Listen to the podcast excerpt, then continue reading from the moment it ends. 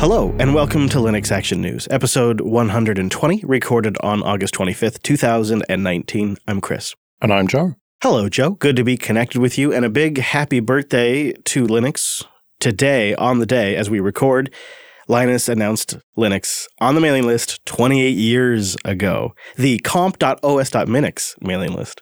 Yeah, it's not quite 30, but it's getting there, eh? Any excuse to celebrate, Joe. I can't imagine when 30 lands, it's going to be an internet party. But we start the news out this week from System 76, who has announced a new firmware updater. Yeah, they're calling this Firmware Manager, and it's really a front end for their System 76 firmware command line tool at the moment, but it is also going to work with FWUPD or whatever you call it. we need a standard name for the firmware update tool. yeah, we really do. So obviously GNOME software and Discover already do this, and this is a tool that's really being built for Pop! OS and for Debian distributions right now. Could be others in the future if somebody wants to repackage it. So this is like somebody like yourself, really, Joe, who's on um, Ubuntu and XFCE, or like myself, who's on Ubuntu and XFCE, and I don't use GNOME software very regularly. And in fact, well, I just recently spent a weekend on Wayland and GNOME Shell. When I opened up GNOME software, I had three firmware updates that I just kind of forgotten about because nothing really surfaced them for me.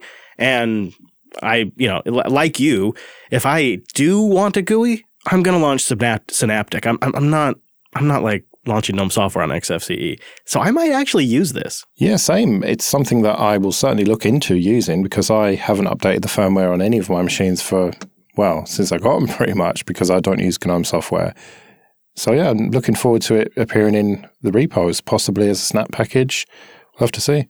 Obviously, this is for Pop! OS users primarily, um, but I did have a chat with uh, System 76's CEO Carl about this, and I asked him, "Are you turning into a software shop? And the answer is sort of. They're building for Pop! OS customers first, but they intend to architect things in a way that make it usable by pretty much anyone in open source. They're not trying to limit anybody's use of this. It's built in Rust. Both the System 76 components that are just for their firmware and the LVFS components are modules. You could build it on a system and have no System 76 firmware support at all if you wanted to uh, or vice versa. And they've done it in a way where you could even write a Qt front end for this thing and submit it upstream to the project and have a Qt version that's not GTK based. I like what they're doing here because they're solving needs for their situation, but they're doing it in a way that's above and beyond expectations. Yeah, and it's no secret that the hardware OEMs that System 76 use are used by other Linux computer vendors. So we could potentially see some benefit for those customers as well. Now, from a user standpoint, what they've really created here is essentially a GTK widget library that pops into GNOME settings. So on Pop! OS or a, or a different distribution, and even theoretically XFCE desktop in the control panel system settings area, you could have a GTK widget library that pops it open and there's the firmware manager. No dependencies on any other software orchestration. That's really nice. And I really like the open nature of this. They're putting up on GitHub, they're blogging about the process, and they're openly supporting other front ends. They've built this in a way where it can be GUI agnostic. The core library doesn't depend on GTK. That's super appealing because it could be used wider in the open source ecosystem because of that. Like those small decisions they've made that really all kind of aggregate into something that's very usable by the rest of the community. Again, I just, I'm really impressed. I, I was I was skeptical and vocal about that skepticism when System 76 didn't just go all in with LVFS like we've seen Lenovo and Dell do recently. But this seems to be a pretty proper response to the sticky situation they find themselves in and helps everybody out. Well, it's much like with Pop! OS. We were quite skeptical when that came out and thought, well, why don't you just use Ubuntu? And they've kind of proved us wrong to an extent in that they have added value to Ubuntu and, and differentiated themselves there. And so sometimes it is worth letting things shake out and seeing what people's long term plan is, companies' long term plan, because sometimes what might seem immediately obvious isn't necessarily obvious when you come a few months or years down the line. And the other lesson here is a lot of open source stuff is done out in the open. It's put out there early so that way it can evolve and mature. And that is often a time where things are not fully formed. They're not done yet. I, I'm also coming around to Pop! OS. I, it seems to have caught the attention of popular YouTubers like Linus Tech Tips. clearly seems to be driving value that users are finding attractive. And I think there's probably still more they could do to make it an even more valuable differentiation. I don't think it's quite there yet, but it's clear they're going in a direction that is obvious now. And that's nice to see. I think there's lessons to take from this. And I hope to see some adoption for this tool to benefit all kinds of other desktops and, most importantly, other distributions too. Well, I've seen quite a lot of skepticism this week about our next story, and that is the Open Power Foundation aligning with the Linux Foundation and releasing the instruction set architecture for Open Power. Yeah, this is a lot. And this is a big response to the progress we're seeing on RISC-V and the pressure from ARM processors. So to be clear, Big Blue is moving the Open Power Foundation, which it formed with Google, Mellanox Technologies, NVIDIA, and others. Like this is an established, pretty big group and they're moving that under administrative control of the Linux Foundation, which is a pretty big feather in the Linux Foundation's cap. And they've got so many foundations now, it's feeling more like the Foundation Foundation, not so much like the Foundations Linux. for days. Yeah. yeah. Um, but to your comment, Joe, about skepticism, you're right. Like the top comment on LWN is yawn. Hacker News is like top comments 10 years too late.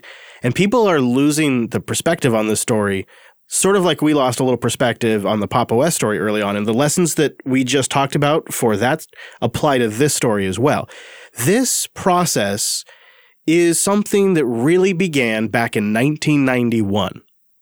That's how big picture this is. They're moving pieces that have been shuffled around since Macintoshes had Motorola processors in them. It's a continuous evolution of that effort and it, it had some rough years. And now now with workloads like ai and uh, RISC-V coming in with an open architecture that's being really kind of um, rapidly adopted in the marketplace i think in my opinion that open power foundation was looking at all of these trends and going we're missing out. We got to do something so, hang on, are you telling me this story's been developing since before some of our listeners were even born? Yeah, that's the that's the really kind of crazy thing about this. And that's why it seems like oh, it's too late. It's just beginning, my friends. It really is because what they're doing here is they're essentially just really liberally licensing their open power platform. It's not full open source giving away all the things, but it is once you make a deal with them, once you call up them IBM suits and make a deal, you get everything you essentially need, including some extra bits that uh, aren't part of the core PowerPC architecture. It feels like a response to RISC-V, really, but it's been done in a different way. I could not really work out exactly what they've opened up here because they have opened up the ISA, but it's not completely clear to me exactly how they're licensing that and to what extent you need to be a member of this foundation. Mm. And so there's a bit of a difference there with RISC-V. It's very clear. It's completely open under a permissive license. You can take it and make it proprietary. Whereas with open power, there seems to be a little bit of confusion there. We did research into this and it's just not yet defined. In fact, also something else that's pretty critical is their memory interface it hasn't been fully explained how that's going to be licensed yet either. It's just, quote, coming out sometime this year, end quote. well, that didn't tell us anything. Uh, so there's more to happen here. And it really is night and day difference. The, the RISC-V platform is much more traditionally open source, and this is just liberally licensed. But I would say IBM's counter argument from the reading I've done is simply the ecosystem. Yeah, sure, RISC-V might be a more traditional open source model, but we're liberally licensing the Power 9 platform, the Power PC platform. This open power platform has an ecosystem with these open power processors in workstations. And Power 9 processors fill the racks of the world's fastest supercomputers that's an obvious uh, ecosystem that uh, has uh, robust software written for it, Joe. And that would be their counter argument to that uh, new, immature, uh, risky five platform. But it does feel like an old world company's approach to things.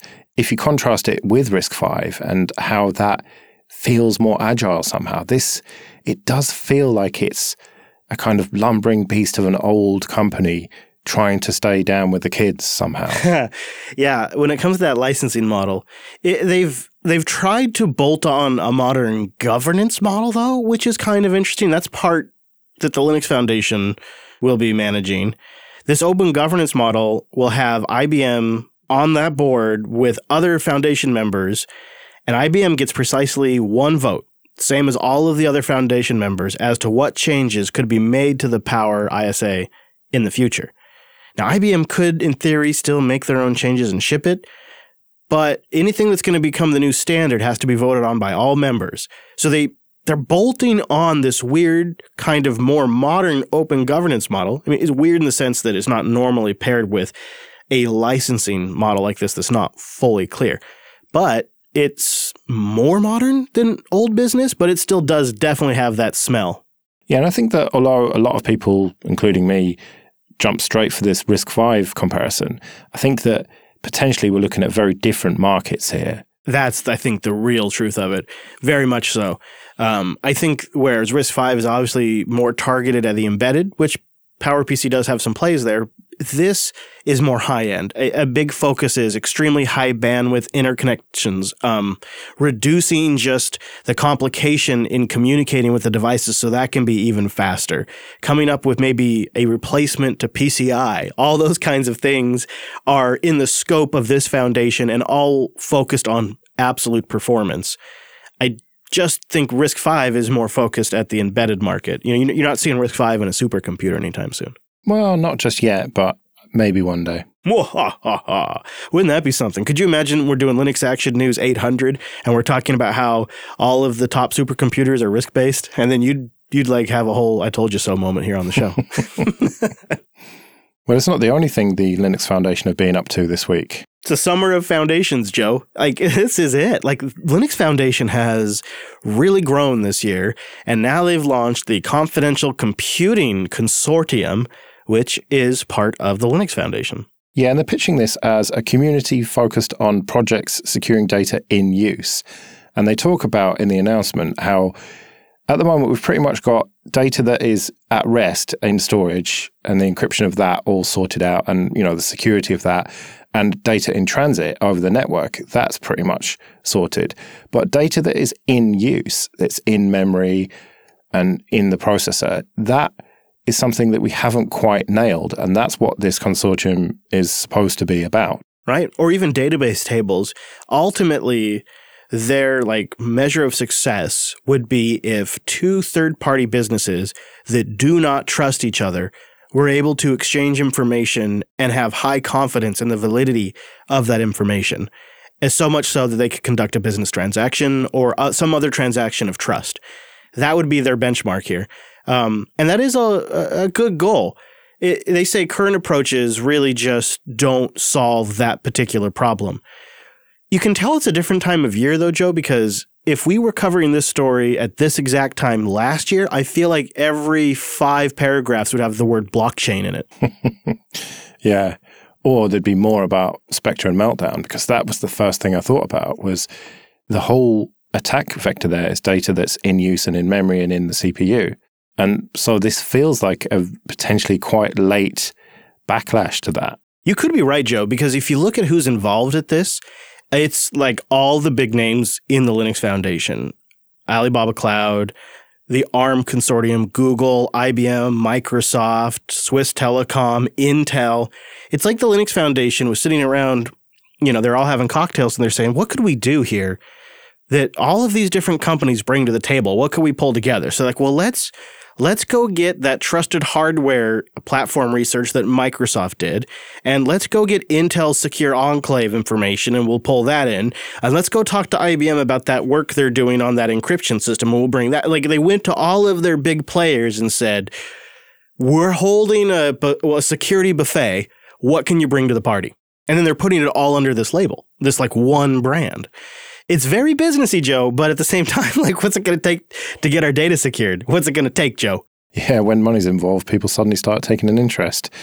And something that people should probably take more of an interest in is supply chain attacks. I never really considered these supply chain attacks, but when you consider that malware authors and attackers are going after the source of open source applications that users get it from, it, all right, it, it makes sense.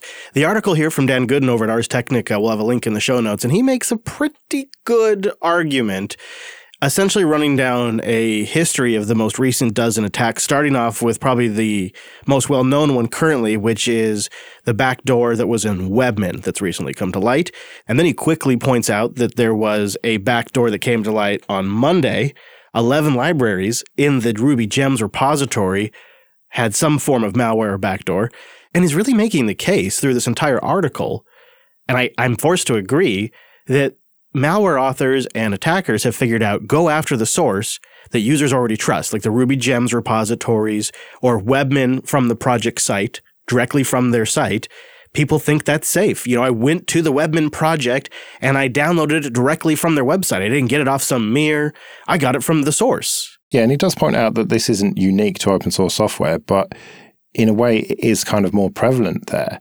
And this really comes back to an issue that we've seen time and time again with open source projects not necessarily being good at the other stuff. They make great software, but they're not necessarily the greatest sysadmins. They don't necessarily have all the best practices in place to stop this kind of thing happening. Right. And there's also the monetary aspect. A lot of times there isn't the money to pay somebody to maintain all of this.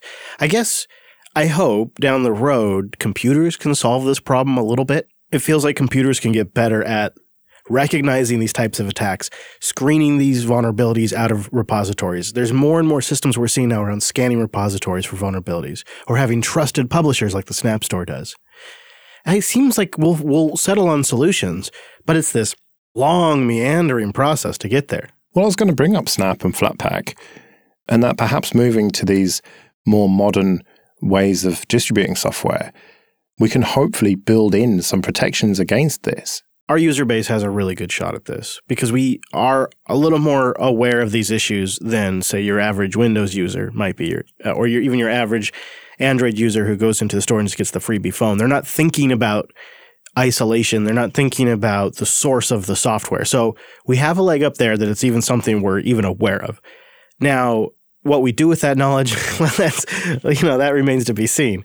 Um, I do think that the conversation around snaps and flatpaks has been productive in the sense that it's gotten the conversation in the user base going about isolated applications, about giving applications implicit access to certain things like webcam, your file system, hardware, that kind of thing isn't something that we even discussed three or four or five years ago before we started talking about this stuff. And it's raised the level of awareness in the user base. Now, just about every Linux user that's been following this, this stuff for a while is aware that there's inherent security issues in X11 and that there's things that applications can do that they shouldn't be able to do, those conversations are healthy. That awareness is healthy. Oh, yeah, definitely. And recently, my eyes have been opened to this because I've been trying to convert a Windows user who is somewhat obsessed with privacy and uses Signal and, you know, he's into VPNs and all that. I've tried to convert him to Linux and it's, it's kind of getting there slowly but surely. And, and he raised the point with me that Linux isn't necessarily any more private than Windows. Because of things like applications not being isolated from each other and being able to send data around. And so, from that complete outsider's point of view, I, I feel like he does actually have a point there. Yeah, I can understand that. My response would be the great thing about Linux is you can take it as far as you want. Like you could go to the Qubes OS extreme, like you guys tried on Choose Linux recently. You could go that far. Or you could install a Flatpak or a snap version of an application that is just slightly isolated or is completely isolated. You can dial that up and down. You can have a read-only file system. You know, all of that stuff. You you just kind of just have to know how to do it. That's the barrier, and that's why surfacing this stuff to the users by default in a way that doesn't hamper power users, I think is really important. Because I don't think we want to lose sight of the fact that Linux is used primarily by power users developers, system administrators, tinkerers, enthusiasts, those of us who like to play and mess around with our computers. That's a lot of the core Linux user base. And so if you make an operating system that doesn't serve them, you're going to have a bunch of people that are forking projects and complaining all the time. But you have to balance that with presenting sane defaults that provide protection and isolation. And I would I'd be willing to wager in 3 to 4 years most distributions are going to ship with the bulk of their core applications isolated, either as Flatpaks or snaps. It just seems like the way things are going. Well, probably because it comes down to trust. Who do you trust? Whose software do you trust on your computer? Right, going back to Dan Goodin's piece at Ars Technica, it's it's the attacking the source, that the where the where the user places their trust. And so you really to have full security, you have to have verification and trust at each individual step. Um, it's a lot more work, but I, I do actually think we're making good progress that direction, better progress than the Windows platform, not as good of progress as, say, the mobile platforms. Well, that's been true for quite a while with iOS and increasingly so these days with Android. But come on, the biggest Android news of the week is that there's going to be no more desserts, no more sweets, no more Kit Kats and Oreos and all of that. It's just going to be Android 10. Oh, I was really looking forward to Android Quiche. You know, I was really I was hoping this would be the this would be the one. I I am a little confused by the choice to go with Android 10. If you check my Twitter feed, I retweeted um, a, a number breakdown of all of the releases of Android, and if you count the betas, which is you know questionable, but if you count the betas, this would be the 17th public release of Android, and they're calling it version 10. Yeah, but then they had like various 2.1 here and whatever. They had a lot of point releases. And this is pretty much Android 10, isn't it? I mean, if you want to talk about in feature quality and completeness, maybe. Um, yeah, I wouldn't call it version 13 because that's unlucky. That's where Apple's going next. But 10 feels like they're not owning their progress. They're like pulling a Microsoft here and just pretending like releases never existed. This completes Google's transition to the new Microsoft. They're now Neo Microsoft and they are complete with this crazy naming scheme. They have now checked all of the boxes. They just need to call Linux a cancer and then backtrack on it a few years later and totally embrace it. just wait. That'll be during the uh, Fuchsia keynote. well, yeah, exactly. Yeah. They do kind of have a fairly good argument, though, that um, if you're international, then some of the, like ice cream sandwich, for example, we have no clue what that is in this country. I literally thought it was ice cream and a couple of bits of bread when I first heard about it, but that's obviously not what it is. And, you know, in some languages and dialects, like L and R are uh, hard to distinguish. And so it was a bit like immature, wasn't it? Mm-hmm. To, you know, it was a bit of fun to start with, but to me, it feels like them kind of drawing a line under the the fun side of it and being really serious now. Android is a, a, serious product to compete with iOS, and we're not just a bunch of geeks over in California putting, um, you know, statues of donuts outside our offices. We are deadly serious now. They've rebranded the visuals to be much more well, corporate, I suppose. And it, it just feels like Android growing up with this. Yeah, I wasn't having it ever, to be honest. I'm just giving a hard time for the going to 10, but I never liked the shenanigans. I just thought it was silly. Um, it felt like a cute ploy to try to seem like uh, a hipster little startup, you know, from a big mega corporation. And now with this rebranding that they've kind of done, they've redone the logo a little bit and the dropping of the uh, desserts, it does feel like the growing up. Uh, the they they're breaking outside that enthusiast trap where they're trying to over accommodate the people that they used to get off the ground, and now they're trying to sell to the mass market, which is the inevitable outcome of the Android initiative. I think you make a fair point that some of these things don't make any sense outside the states either. That was it never really it never really seemed to make sense either that it was candy when Google is so like health food oriented kind of imagery. Mm. I never really got it.